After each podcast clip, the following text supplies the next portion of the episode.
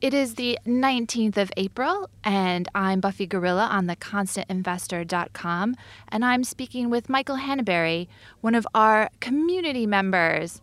Michael, tell us a little bit about yourself. Well, I'm uh, I've in my last uh, last year of work. I'm going to be retiring next year. I'm 59 now.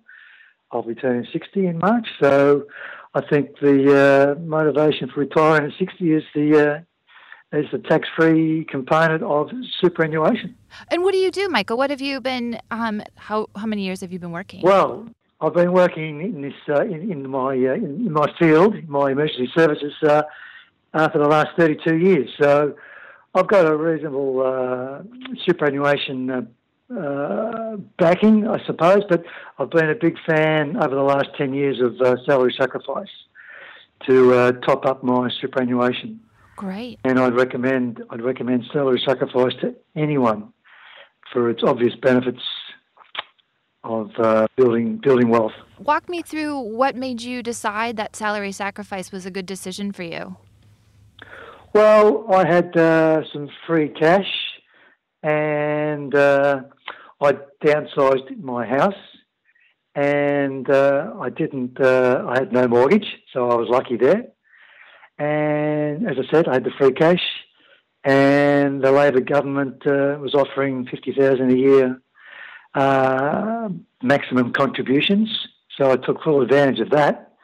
So for three or four years, I was heavily salary sacrificing, and then uh, unfortunately, uh, the limits have been downsized, pulled back to thirty-five thousand, and now. Uh, the start of the next financial year, it's only going to be only going to be twenty five thousand a year. So that's going to be a bit of a uh, uh, disappointment because it should be all about uh, building superannuation and not being a uh, a drain on the federal budget. But they, the federal uh, government, seem to have different ideas about uh, creating wealth after you're retired. Mm. How did it impact your, you know, everyday lifestyle going for that salary sacrifice?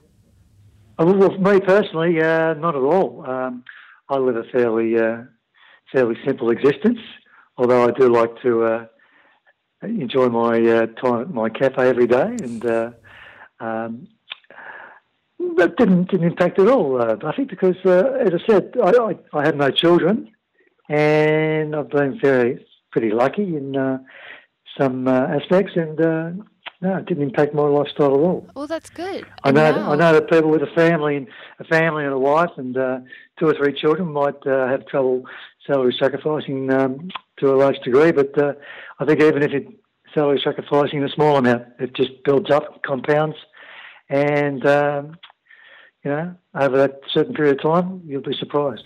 How often do you? I guess, engage with your super? Because I know Alan interviewed Karen Chester a few weeks ago, and she was talking about yeah. how most of Australia is disengaged with their supers. I'm, I'm very engaged. I'm, I don't move money around because I'm in a uh, I'm in a defined benefit fund uh, with my employer. Uh, so any money, all, all my contributions uh, through super, I can't uh, touch until I actually retire.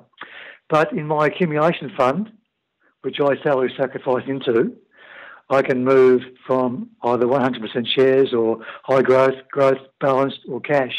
But I can't allocate into um, into into certain stocks.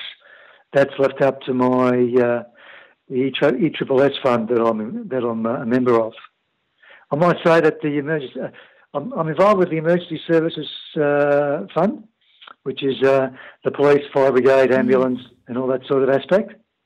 Um, so uh, it's a fairly well-run fund. It's a what you might term an industry fund, and uh, I'm engaged with the uh, the uh, education consultants there, as they're termed, um, on a fairly regular basis, and I get a very close check on um, on my contributions and uh, in what I have control over. Yes. And what are you investing in with the control that you have in your super? Are you in growth? I was 100% shares, uh, which uh, was wasn't too bad a move, but 2015 was a terrible, terrible year, and it was a zero growth that year, and uh, um, I wasn't very impressed, and uh, so I shifted it to a, not not so defensive, but I shifted it just to growth and high growth, which is still fairly uh, well. I don't mind taking a little bit of risk. Mm. I'm not that. I'm, I'm conservative, but I don't mind taking a small risk. And uh, so I shifted it all out of 100% shares into, uh, uh, you know, like infrastructure and um, um, uh, airports and uh, shopping centres and uh, that sort of thing, and and, and still shares as well. Okay, and is it performing well Yeah. in the infrastructure? Are you pleased with your decision? Oh yeah, yeah, I am. Although uh, this year um, it's been a good year all round for shares and uh, other uh, entities. All right. Yeah, We'll just need Yeah. to hang in there for one more year. one more year, one more year, I reckon. And you mentioned that you dabble in small stocks. Tell me a little bit I did. more about your Oh, well. dabbling. Well, I started dabbling when I first uh, was introduced to Alan a couple of years ago, um, and I dabbled in the small stocks, which I prefer to um, buy. Um, I got out of them after a while because I wasn't. Uh, I was probably more concentrated on uh, super. Um, now I've just gotten back into some small stocks. Um, with Constant Investor, I've uh, just dabbled in uh, some of the clean, clean uh, technology stocks, like Carnegie Clean. Um, what's it called? Carnegie. Carnegie Clean Energy. That's it. Yeah, Mm. Carnegie Clean Energy. I'm dabbling in a bit of that. And Okay. I listened to Alan's uh, interview the other week on um, hemp products and things like that. So yes. I'm just keeping one eye on some of the small stocks. Have you moved But, uh, into the medical marijuana space? I have. I, I've got them on a watch list as of yesterday, but uh, they didn't. Only uh, one out of the four has been did okay yesterday. But uh, I mean, they've all had their run. I think they've all been um, fairly um, on the growth side since they've been listed. So I'm probably coming at the wrong end. But we'll see what happens. I'll just keep a closer eye on them, Buffy. And how long do you eye a stock before you're willing to make the move into it? What's your research Oh, strategy? Sometimes, it, sometimes it can be immediate. sometimes it can be straight away after the tip. Oh, yeah. any hot tips that you've received that have paid off for you? Um, I've just playing some reasonable stocks. Now, I won't say I won't say there's been that many that have, that have paid off. I won't mention some of the bad ones. This is a safe- not- well, it's a safe one space, Michael. isn't listed anymore. Ah, okay.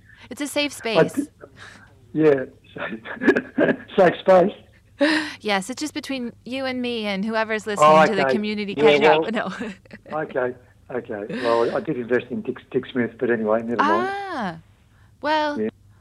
I, as a non-Australian, I feel that I can't judge that investment. No, you probably wouldn't be aware of it. So, But I did mention it the other night when I was with the group, and a couple of the boys did uh, ears did prick up.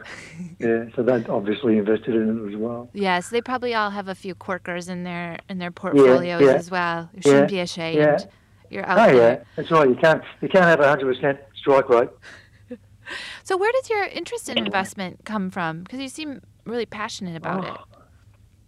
I do. I mean, I don't know. Uh, just in the last fifteen years, I suppose. Um, I've always been a keen follower of uh, reading business section of the papers and um, following the comment uh, on TV. And when Alan had his show on Channel Two on the Sunday mornings, I used to always tune in there.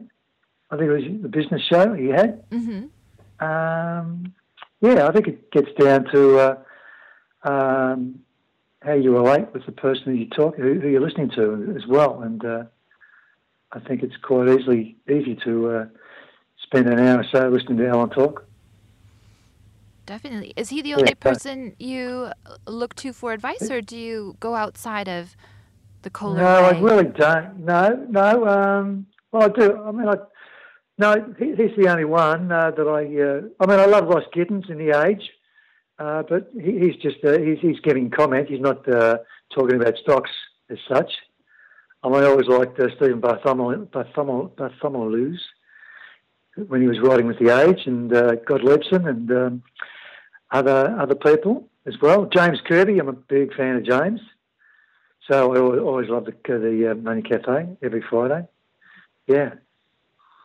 So it's a small group of uh, guys who are fairly, uh, fairly pretty well connected in the, in the Australian community too, aren't they? So will you continue working at your investments after retirement? Will this become a more of Well- a lifestyle for you? Well, I, I, I, I do trust my super fund to make my choices, but uh, you know I might set aside a small amount to uh, dabble, and if I start having more wins, I might be more inclined to to to to, uh, to gamble on the stock market. But uh, I'd rather leave that to the professionals, to be honest. And what will you do in your retirement? What's the big plan? Well, I do volunteer work. I've got volunteer work as well that I do, and uh, other bits and pieces. And uh, but I, I, I live a fairly low. Uh, uh, I keep my head down, Buffy. I, I, I have a very quiet life. I spend down here on the Bayside. Well, Michael, thank you very much for your time. It's okay, Buffy. I've been talking to Michael Hanneberry on Community Catch Up on theconstantinvestor.com.